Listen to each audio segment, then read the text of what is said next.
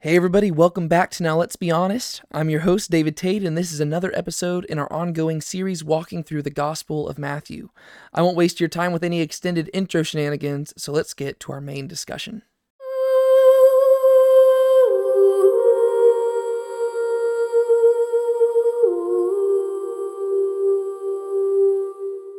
Just so you know, going into this, John the Baptist is one of my absolute favorite characters in the entire Bible. He is one of the MVPs of scripture to me that people don't talk about nearly enough. And he's also one of the characters that I wish we knew more about. Uh, so I'm very, very excited to talk about his stuff today. Uh, and just to recap the context, since we've had a few weeks of looking at some other stuff, uh, where we ended in Matthew chapter 2 was with the birth narrative and the childhood narrative of Jesus, basically. And really, we didn't have a lot of information in that regard, right? We basically just got to see the circumstances of his birth, the appearance of the Magi, and then the whole narrative involving him having to escape to Egypt with his family before returning back and going up to Nazareth after the death of Herod the Great. And so that is where we left off with Jesus as a child growing up in Nazareth. And where we're going to be picking up right here, we're going to have to fast forward about 30 years. And I know that's a big time jump, but let me explain why. So, as we go into this, before we even start, we're going to see that Matthew decides to start the main body of his story by detailing the ministry of John the Baptist. And Matthew is not unique in this regard. Actually, every single one of the four Gospels begins the story of Jesus, not with Jesus, but with John the Baptist. Whether you're in Matthew, Mark, Luke, or John, none of them just jump immediately to Jesus. Every single one of them feels the need to start with John the Baptist. And the question many people might have is why? What is the importance of starting with John the Baptist? Well, right off the bat, I think you can just say that he was a very significant figure, but I specifically want to answer this question in regards to Matthew's choice for starting with John the Baptist. And I think we're going to see right off the bat that he has two primary reasons for starting with John the Baptist ministry. The first one is a narratival choice, and the second one is a theological choice. Uh, and those are the method, the reasonings behind it. Uh, let me address the theological one first, and we're going to. I'll be explaining. I'll be explaining this a little bit more in depth as we go through the text. But the theological reasoning for him to start here, and I think the theological reason for almost all the other gospels to start with the ministry of John the Baptist, is because this is the natural place to begin the story that the Old Testament ended. Because if you go to the very end of the Old Testament, uh, specifically how we have the Old Testament organized in our Christian Bibles, ending with the book of Malachi, you'll see that the final prophet of the Old Testament made some specific prophecies about this coming figure who would pave the way for the Lord and John the Baptist fits the bill. And as you read through the Gospels, Jesus himself clarifies that John the Baptist is the fulfillment of that prophecy. And so I think that's the greater theological reason for why each of the four Gospels feels the need to start with John the Baptist, because where the Old Testament ends, the New Testament begins. It picks up right where it left off, even though hundreds of years have passed. And so that's the theological reason for why Matthew did that uh, and why all the other Gospels did that. And we'll break that down a little bit more in depth as we go through this. But uh, there's also a narratival reason for why Matthew is doing this, I believe. And in order to understand the narratival reason why this is the next sequential thing that would come in Matthew's narrative, I think we need to remember the context that Matthew has established in Matthew chapters 1 and 2. The way that Matthew has framed the story so far is that the people of Israel at the time of Jesus, and especially at the childhood of Jesus, these people are people who have basically become the new Egypt, right? Uh, we have seen that being referenced kind of throughout this whole thing, where King Herod is like the new Pharaoh leading a new opposition against his own people. And so, in this bitter, dark irony, Israel has become the new Egypt, and the people are in bondage once again, not to Egypt, but to their own sin, which is an even worse form of captivity. And so, what we're going to see John the Baptist doing as he steps into the picture is that he is like a new Moses preparing people for the new Joshua, who will ultimately lead them through the Jordan River and into the promised land. But another thing that Matthew has done in chapters 1 and 2, through a lot of the prophecies that he's quoted, is that he has quoted prophecies that are specifically tied to the people of Israel shortly before their exile, right? Uh, specifically, the people of Judah before their exile to Babylon. And through a lot of those prophecies, what we saw, and that's why we spent like two weeks going through this because I wanted us to understand this point that Matthew is making here, is that the people of Israel were being punished for their hard heartedness and their sin and their stiff neckedness. And as a result, God was sending them into captivity. However, in those prophecies, God gave promises that eventually the exiled remnant would return and they would come back into the land and they would be once again freed from their captivity and they would dwell in a new kingdom where the Messiah reigned enthroned. And we talked about how some of those prophecies were a bit difficult to work through because some of them didn't seem overtly messianic, but at the same time, they expected greater fulfillment. There were certain elements of those prophecies that were not entirely fulfilled in their original immediate context. And so they are awaiting a greater fulfillment in the long run. And so I think that Matthew is using both the Exodus story and the exile to frame his story. So in one way, John the Baptist is going to be this Moses figure paving the way for the new um, paving the way for the new Joshua, but John the Baptist is also going to be this figure who is preparing the people to return from exile. And so I think that we actually have two of those events going on right now. We've got this new Exodus showing up in the story of Jesus, and John the Baptist is preparing the people for that new Exodus. Uh, but then we also have uh, this new return from exile showing up here. And you have to start with John the Baptist in order to pave the way for Jesus in order to understand what he's doing there. But I'm not just kind of coming up with this out of nowhere. I think that Matthew actually demonstrates this through the details that he shares in his gospel. And so we're going to walk through it and we're going to see that. And going forward, I just want to highlight some things. Uh, you'll notice that I've got two different colors of text on the screen. Uh, and this is what you're going to see going forward through the text. In Matthew chapters 1 and 2, it was mainly all blue. And that's because blue represents things that are unique to the gospel of Matthew. Uh, whereas white is stuff that is found in either Mark or Luke or Mark and Luke as well. And so what I wanted to do is I color coded this whole thing just to highlight to you the specific details that Matthew lists that make his account unique, right? Because that will help us figure out exactly what Matthew's focus is and how Mark and Luke are focusing on something slightly different. And so let's walk through this and let me kind of defend my position uh, in the fact that Matthew has both these narratival and theological reasons for starting with John the Baptist because he doesn't share anything about Jesus' childhood like Luke does. He doesn't share a lot of information. He just skips 30 years and starts with John the Baptist, and this is why. So we read, Now in those days John the Baptist came, preaching in the wilderness of Judea, saying, Repent, for the kingdom of heaven is at hand. For this is the one referred to by Isaiah the prophet, saying, The voice of one crying in the wilderness, Make ready the way of the Lord, make his paths straight.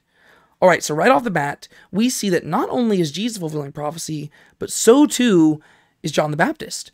John the Baptist, according to Matthew, is fulfilling the prophecy in Isaiah chapter 40, where it says, There's a voice crying in the wilderness saying, Make ready the way for the Lord, make his path straight. And Matthew isn't the only one who cites this verse, as you'll notice, since it's quoted in white here. Mark, Luke, and John also cite this verse. Every single one of the Gospels associates John the Baptist with this particular verse, which makes us ask the question what's the deal with this verse? And kind of like the other prophecies, we are going to devote an entire week to breaking this prophecy down more in depth. But just to give you the Spark Notes version of it, Isaiah chapters 1 through 39 are primarily de- detailing oracles of judgment upon the people of Judah because of their growing sin. And at the very end of chapter 39, uh, basically for the majority of those chapters, Assyria is the big looming threat over the people of Judah. But then, through the faithfulness of a king named Hezekiah, God delivers them from Assyria. But then Hezekiah makes a big boo boo at the end of this section. And in chapter 39, God says, You know what? You don't have to fear the Assyrians anymore, but instead, you have to fear the Babylonians, and they're going to come down here and they're going to take you into exile, and y'all are going to die in exile. And so chapter 39 ends on a major bummer of a note. But then you go to chapter 40, and you have this amazing promise where God says that he wants to comfort the people. Because yes, they're going to go into exile, but eventually they're going to come back. And that's where you find this verse that says, The voice of one crying in the wilderness, make ready the way of the Lord, make his path straight. This verse is using Exodus type language to talk about the return from exile, right? There's a voice crying in the wilderness saying, Hey, everybody, prepare for a new Exodus because God is going to take you from captivity in Babylon and bring you back home. And so this is what the context of that's about. And that is the verse that every single one of the gospels quotes in reference to John the Baptist, right? John the Baptist is the voice preparing the people to return from exile. And so you see how that lines up with the same thing that Matthew has established in chapters 1 and 2. The people of Israel might not be dwelling in a foreign land, but they're still in captivity, right? They might not be dwelling in Egypt or Babylon, but that's because they have become the greater Egypt and the greater Babylon. They have become their own worst enemy and they are in captivity in their sins, thinking that they are safe. That's the scariest part of this whole thing. They think they're free, but they're not. They think that the Romans are their biggest problem, but they're not. That is what Matthew is communicating here. And so John the Baptist shows up and he is preaching in the wilderness of Judea. It's no surprise that he's in the wilderness, right? Because the people are going to have to go into the wilderness to find him, right? They're going to have to go out to him metaphorically going into exile. Whenever you think of wilderness, specific, specifically in biblical language, you have to realize that is exile language. The people have to go into exile to find him. And what we're going to see is that they're going to have to pass through the Jordan River and re enter into the land, walking through the footsteps of the people of Israel, metaphorically washing themselves clean and entering in as new people right that is exactly what matthew uh, that's what john the baptist is going to be doing here and so john the baptist shows up he's preaching the wilderness of judea saying repent for the kingdom of heaven is at hand so the word repentance, it means to turn around, to change your mind, to change who you are, to recognize you're going one direction and now you need to go another one. And John the Baptist tells everybody to change direction, right? They might be living in the land of Israel. They might think they've got it good. They might think they're the people of God, but he's saying you're missing the point. You might be heading in one direction, but you need to head the other direction because the kingdom of heaven is at hand. It is here. It is looming. He is telling these people to get their stuff together. And sure enough, when you go back to some of those prophecies, specifically in Jeremiah, whenever um, Matthew quoted the prophecy about um, the weeping in Ramah and Rachel weeping for her children. If you look at the broader context of Jeremiah chapter 31, the way that Rachel stops weeping is whenever the people repent and prepare for the kingdom of God to arrive in order for a new covenant to be established. That is exactly what John the Baptist is doing here. He shows up and says, Everybody, you need to repent. You need to get your act together. You need to start seeking God again because his kingdom is about to arrive. Right? He is the voice in the wilderness saying, Prepare the way for the Lord. The kingdom, the king is about to show up, and you do not want to be slacking off on your job when he's ready when he gets here. Right? You want to make sure that his kingdom is ready. You want to give him a warm welcome. You don't want to reject him. And unfortunately, there's gonna be a lot of people who do reject Jesus. For this is the one referred to by Isaiah the prophet, saying, The voice of one crying in the wilderness, make ready the way of the Lord, make his path straight.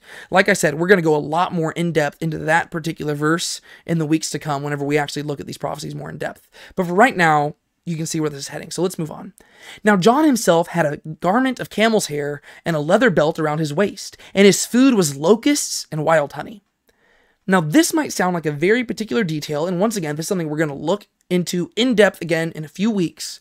But for right now, I want to point out something to you that people often overlook. Not only is John the Baptist a preacher, but he's an actor. And he is intentionally stepping into a role to send a clear message. And in order to understand what that role is, you need to realize that there's another person back in the Old Testament who dressed very similar to John and did a lot of things very similar to John and was calling people to repentance. And that was a guy named Elijah right? Elijah did all of these things, and any God fearing Jewish person would have known who Elijah was, because Elijah was a person who showed up to the people of Israel during their worst and lowest time period, during the times of King Ahab. And Elijah shows up and he called the people to repentance and he started setting in motion this massive revival that led people back to God. John the Baptist shows up and he is intentionally walking in the footsteps of Elijah. Why would he do this? Well, it's because, and this goes to the narratival thing that I mentioned before and the theological thing that I mentioned before, it actually ties both of them together. If you go to the very end of the Hebrew Bible, which we call the Old Testament, if you go to Malachi chapter 4, this is the final section. It's only six verses long. I'm going to read the whole thing. This is the final promise that God makes in regards to what he's going to do in the future. He says this For behold, the day is coming, burning like a furnace, and all the arrogant and every worker of wickedness will be chaff. And the day that is coming will set them aflame, says Yahweh of hosts, so that it will leave them neither root nor branch. But for you who fear my name, the Sun of Righteousness will rise with healing in its wings, and you will go forth and skip about like calves from the stall. So it's promising judgment followed by an eternal kingdom. And you will tread down the wicked, and they will be ashes under the soles of your feet on the day which I am preparing, says Yahweh of hosts. So he's preparing them for judgment day. Remember the law of Moses, my servant, even the statutes and judgments which I, command, which I commanded him in Horeb for all Israel. So God tells them, Remember the law, follow the law, remember my commands, and do them.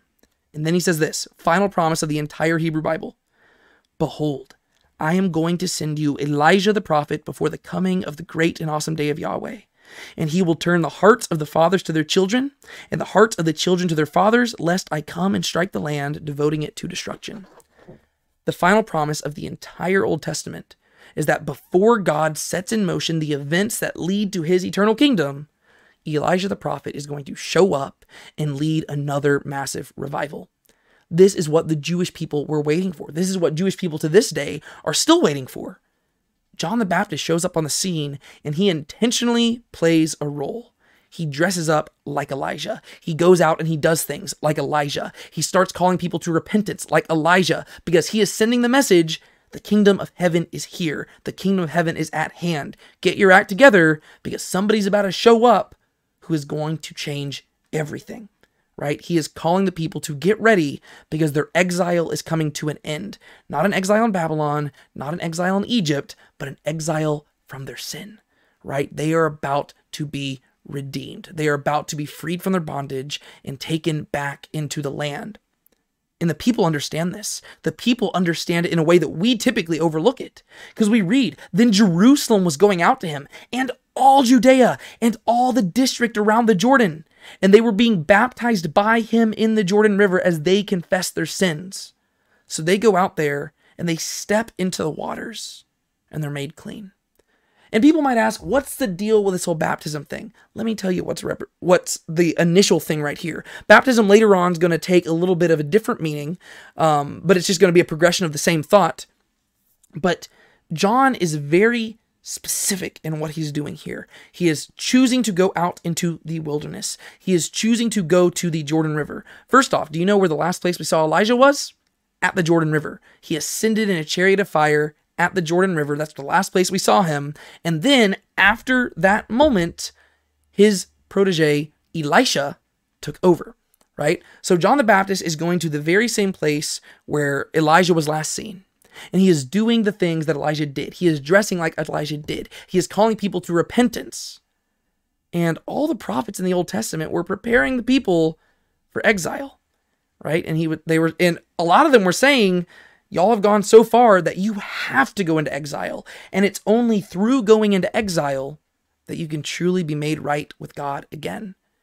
That is the message that John is sending right here, right? He is asking the people of Israel, who are the new Egypt, the new Babylon, he is asking them to step into the wilderness, to metaphorically go into exile and then pass through the waters of the Jordan River and re enter into the land, just like they did whenever they followed Joshua into the promised land for the very first time after their bondage. After their bondage in Egypt, he is asking them to cross the Jordan River just like David had to do after he was exiled by his son Absalom during Absalom's rebellion. Right? He is asking the people to follow in the footsteps of their ancestors, to go into exile, to repent, and to be restored unto God. But now the waters aren't parting for them, right? Because whenever the people of Israel first entered into the promised land, the waters parted. But now they have to be submerged into the water. They have to be immersed. They go in and they come out new people, metaphorically being washed of their sins. That is what John the Baptist is calling them to do.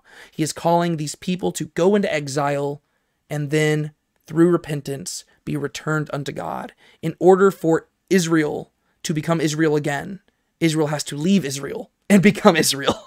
I know that's kind of confusing, but that's because Israel has become the new Egypt. Israel has become their own slave masters. They are the people enslaving themselves through their legalism and their bondage to sin. And if you don't believe me, just look at the next thing we see here.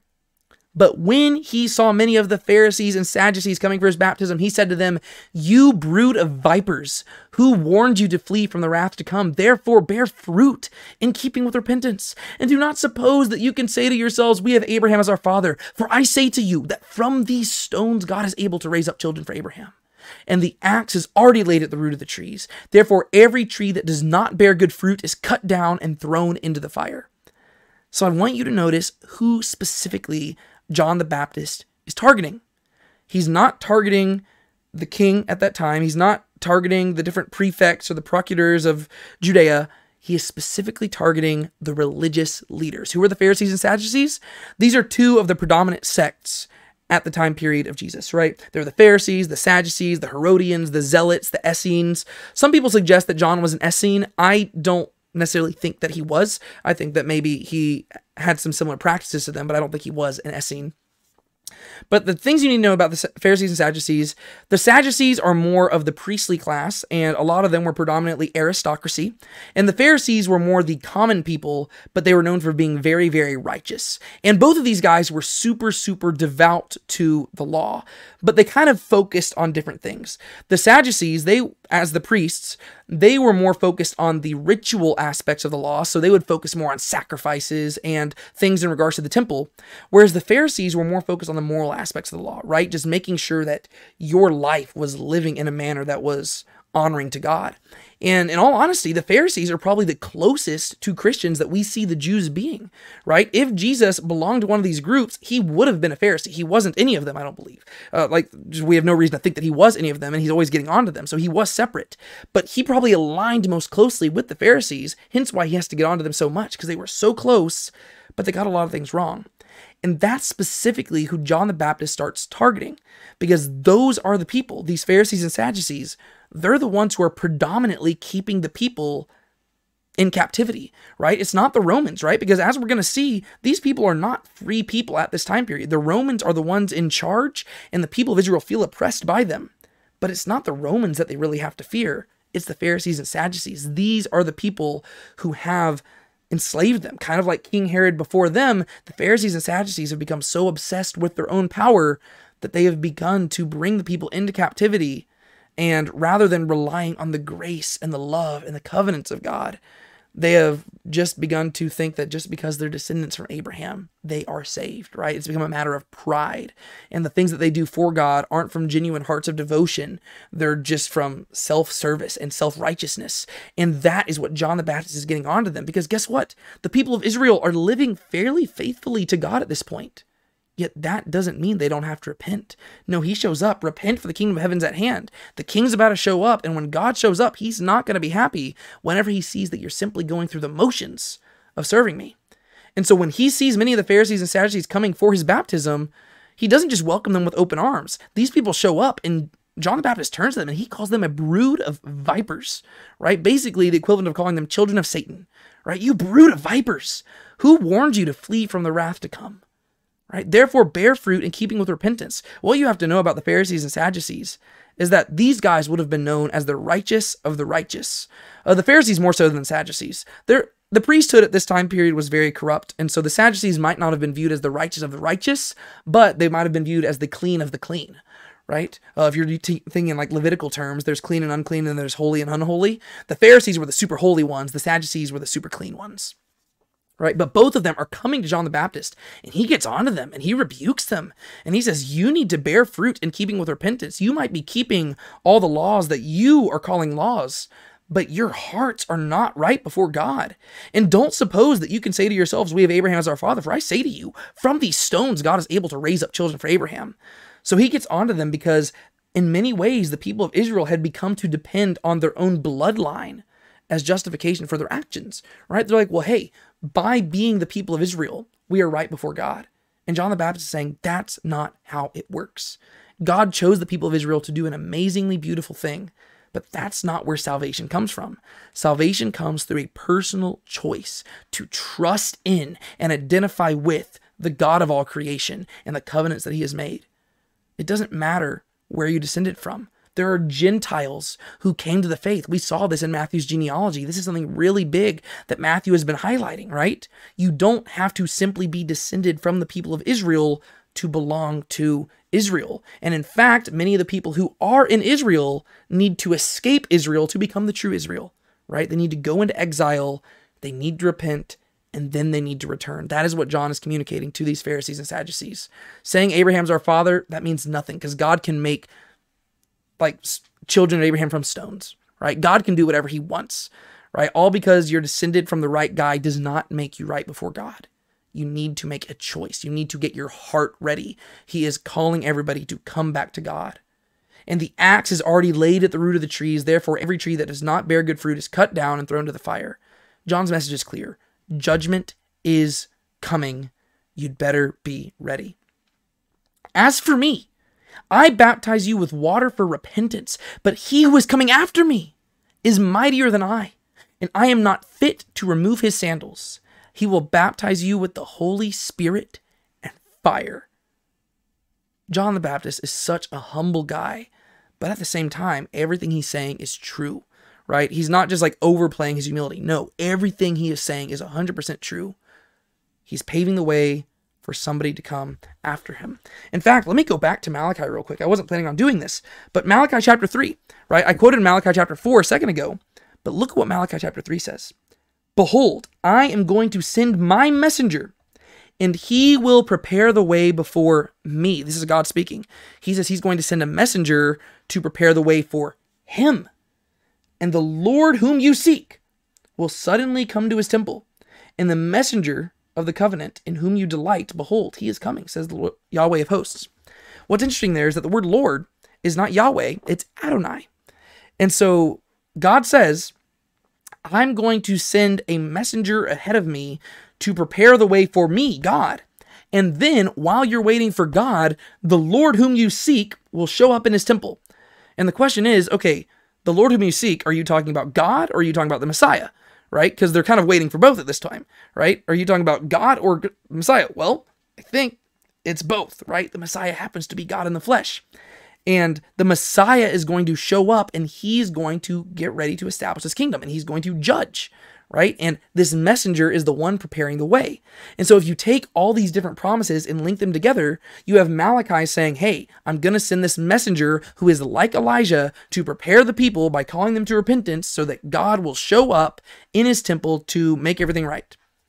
And then you have Isaiah saying, A voice is crying in the wilderness, prepare the way for the Lord. That's who John the Baptist is. And he tells everybody, I'm just the opening of the show. He says, You might be coming here and I might be gaining this popularity, but I am absolutely nothing. I baptize you with water.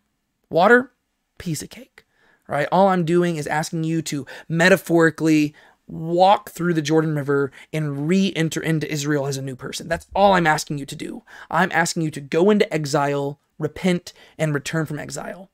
I'm just dunking you in water. However, he who is coming after me is mightier than I, and I am not fit to remove his sandals. He says, I'm not even worthy to be this guy's slave. This guy who's coming after me, he's a whole new deal. He is way better, way more important than I. He's like the Elijah figure paving the way for the new Elisha. He is like the Moses who can lead the people to the edge of the Jordan, but only Joshua can lead the people into the promised land, right? That is John the Baptist's role. He says this guy, this new person, this greater person, this I, this person who's going to show up and just change everything. He will baptize you with the Holy Spirit and with fire. This guy is going to give you the Holy Spirit and he's going to judge. So you better get ready. Now, what's interesting is that already you see Matthew laying the groundwork that maybe the Messiah is more than just a human right? We've already seen him laying the groundwork for this in chapters one and two, where you have this virgin giving birth to a son and calling him God with us. And there's a way to interpret that metaphorically, like, yes, God is still with his people, and you see that through the Messiah. But a lot of the things that he's been laying the groundwork for is the idea that God is coming in the flesh. Whenever you go back to Isaiah, the voice in the wilderness was preparing the way for who? For Yahweh. He wasn't just preparing the way for the Messiah. He's preparing the way for Yahweh to show up. Whenever the messenger is preparing the way for who? He's preparing the way for Yahweh and Malachi, right? And then the Lord shows up in his temple. And the Lord could be either Yahweh or the Messiah. And so you see that Matthew's laying the groundwork for maybe the idea that this Messiah figure is more than what the Jewish people at that time period thought the Messiah was going to be. And that's what John the Baptist is communicating here. This guy is a big deal. All I'm doing is dunking you in water. This guy, he's going to dunk you in the Holy Spirit and fire, right? Those who receive him, they get the Holy Spirit. Those who don't, they get the fire. His winnowing fork is in his hand, and he will thoroughly clear his threshing floor. And he will gather his wheat into the barn, but he will burn up the chaff with unquenchable fire. This is interesting because the way that John the Baptist portrays Jesus' ministry is a ministry of judgment. But whenever you go to like the Gospel of John, Jesus says, God did not send his son into the world to condemn the world, but to save the world through him. But at the same time, Jesus does say that he judges. But also there's places where he says he judges no one. I think it's because both are true. Jesus came for salvation, but through people rejecting him, they condemn and they judge themselves. And John the Baptist says his winnowing fork is in his hand. He will do the judgment, and he is prepared to do it. But notice where he's doing the judgment. Notice the imagery that John uses. He's going to clear his threshing floor. Interestingly, do you know where the temple sits? The temple in Jerusalem was originally a threshing floor and the temple that land was purchased in order for a temple to be built on top of it. Well, later on in the Gospel of Matthew, guess what Jesus is going to do? He's going to stomp in there and he is going to clean the temple, right? He's going to flip tables, he's going to call people out, and he is going to indict all the rulers of Israel. And he's going to get onto them and tell them, How could you do this to my father's house? So this is anticipating that, right? John the Baptist says, He's going to show up and he is going to clean out his threshing floor. And this is not simply talking about judging the Romans. It is not simply talking about judging all Israel. It is talking about judging the religious leaders of the temple and the holy and ho- like the holy, holy people. Those are the people he's coming after. He's going to show up and he is going to judge. And he and there's basically going to be a line in the sand. If you're not with me, you're against me right? That is what Jesus is going to show up to do. He is going to get make a dividing line and people are going to have to choose. Am I going to identify with the Israel who has become Egypt and Babylon or am I going to identify with this new figure who shows up fulfilling prophecy and doing all these things that the prophets said he would do? That is the choice that John gives.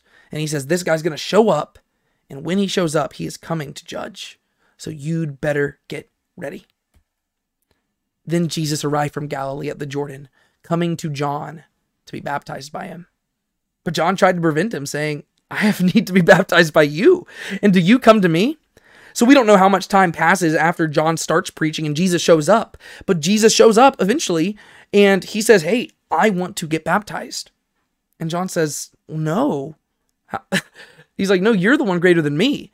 I'm the one who needs to be baptized. If one of us needs to go through the waters of repentance and baptism, it's me. Because John is not a perfect individual. John is a sinful man like the rest of us. He's amazing and he's the greatest of all people born of women, but he's still a man. And the greatest man is a man at best. Or the best man is a man at best. That's what I meant to say. But Jesus shows up and he's walking perfection. And John knows this.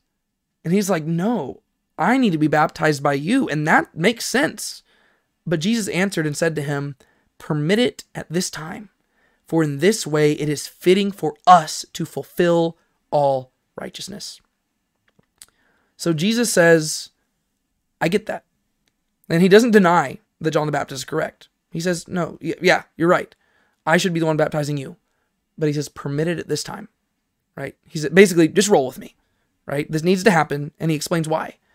For in this way it is fitting for us to fulfill all righteousness. There's the word fulfill again, right? We've seen the word fulfill be used multiple times in regards to prophecy, and I don't think that this is not in regards to prophecy. I think that Jesus is making a statement here. All the other things we've seen so far in regards to Jesus have been prophecies that were fulfilled about him regardless of his own choice, right? He was born in Bethlehem, born of a virgin. Those are things that a man cannot control, right? But now Jesus shows up on the scene and he says, I am here to fulfill all righteousness. He is willfully choosing to fulfill prophecy by identifying with his people. And even though, as we're going to see over the course of this whole thing, he is sinless, even though he has no sin inside of him, he willfully chooses to identify with a sinful people in order to bear their sins in the end. That is why he needs to be baptized. And we've already seen this to an extent in the last chapter, right? He was exiled from the land of Israel while the people of Israel got to live there, right? So, in many ways, Jesus is identifying with them. And even though they are the ones who are rebelling against God, he was the one who had to leave the land and come back, right? He is willfully choosing to bear their sins and bear their iniquities, and he's identifying with the people. And so he shows up and says, John, I get it. I don't need this baptism, but permit it because I need to do it in order to fulfill all righteousness. He says, I am here to do God's work. I am here to bring to fulfillment all the things that the Old Testament prophets said. I am here to be the Messiah. And if I am to be their king, I need to identify with the people. That is the only way to fulfill righteousness. And so, if I'm going to have their story begin with baptism, so too my story needs to begin there. If they went into exile and are returning through waters, so I am going to go into the wilderness and return through waters. So John the Baptist permitted him. He says, Okay, fine. He knows better than to argue.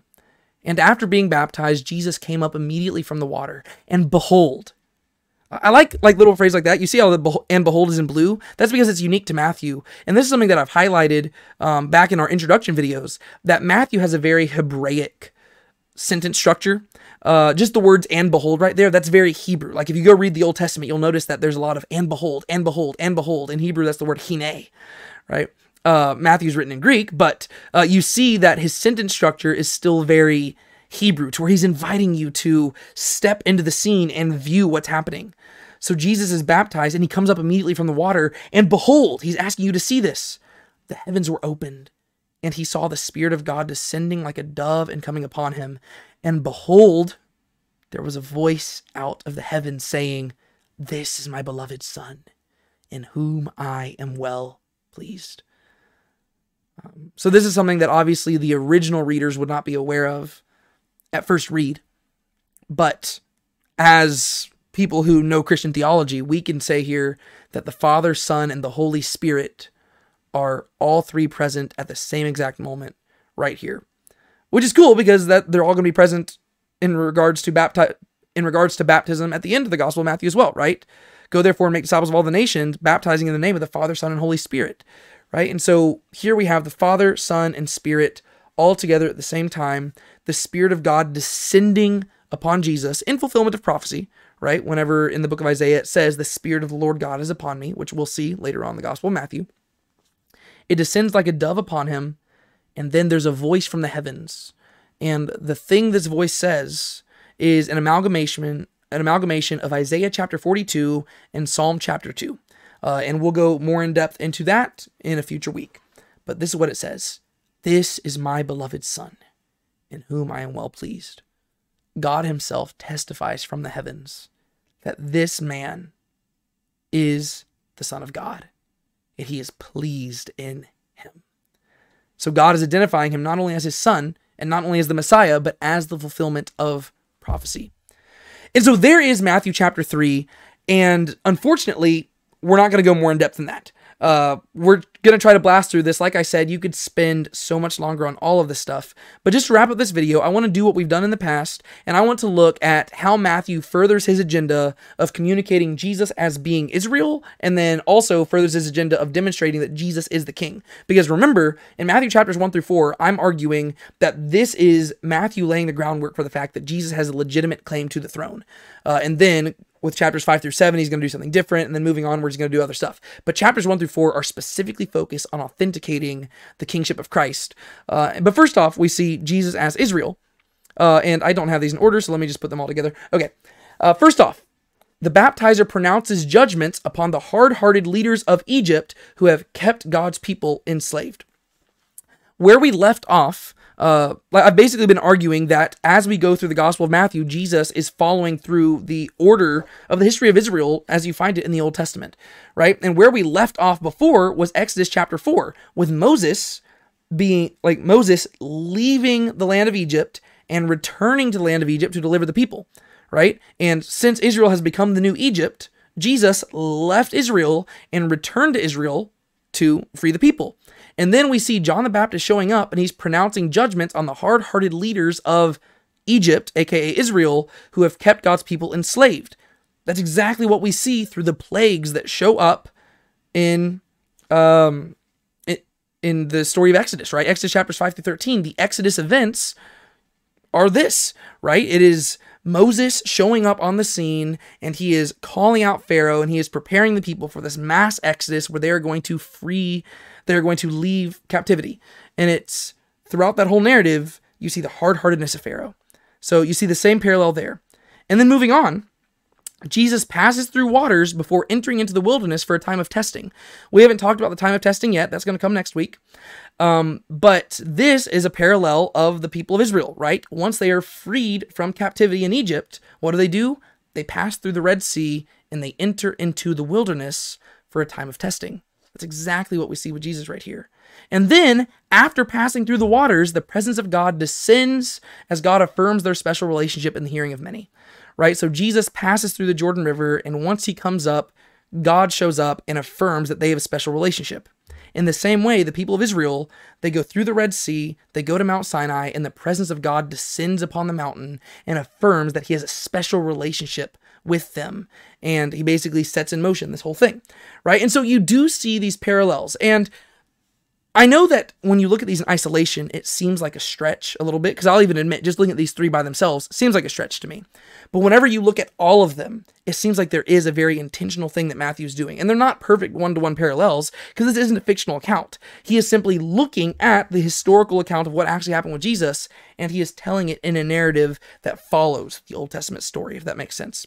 But let me also just conclude this by talking about how Matthew authenticates Jesus' kingship and his messiahship and his Christship in these verses. First off, he was preceded by a forerunner who heralded his coming, right? That is classic king imagery, right? A, a person who shows up and says, Hear ye, hear ye, the king is coming, right? Uh, and also, you see that in prophecy. Prophecy number six, a voice in the wilderness. So this is the sixth prophecy we've Jesus we have seen Jesus fulfilling within three chapters. Also, the forerunner was an Elijah like figure bringing out mass repentance, which in and of itself is a fulfillment of prophecy. Fourthly, he willfully identified with his people in order to fulfill righteousness. This is what every king is supposed to do. Uh, I've made allusions to this many weeks. Um, the people of Israel are never better than their king, right? And throughout the whole Old Testament, the state of the people of Israel can be defined by the state of their king. And so if Ahab is king, they're not doing very great. If Hezekiah is their king, they're probably doing pretty good, except for whenever Hezekiah is not doing good, and then they're not, probably not doing good either, right? And so if you want to know how the people of Israel are doing, you usually look to their king. Jesus identifies with them, and he identifies as one of them in order to bring about this fulfillment of righteousness. And then, fifthly, Jesus was publicly identified by God as the prophesied son and servant, right? And once again, we're going to go more in depth into those prophecies in the weeks to come. Uh, but those are five ways where, just in these 17 verses, Matthew further demonstrates to his Jewish audience that Jesus has a valid claim to the throne. That being said, that's all I've got for y'all today. Once again, thank y'all so much for listening in, and I just want to remind you that if you want more biblical content like this, I have plenty more on the Now Let's Be Honest YouTube channel. Also, if you don't mind, leaving an honest rating and review for this podcast would be a super huge help for helping spread the word. Until next time, I've been David Tate. This has been Now Let's Be Honest, and I look forward to moving further along in our study next week. Be sure to keep a smile on your face and don't let anybody steal your joy. Maranatha.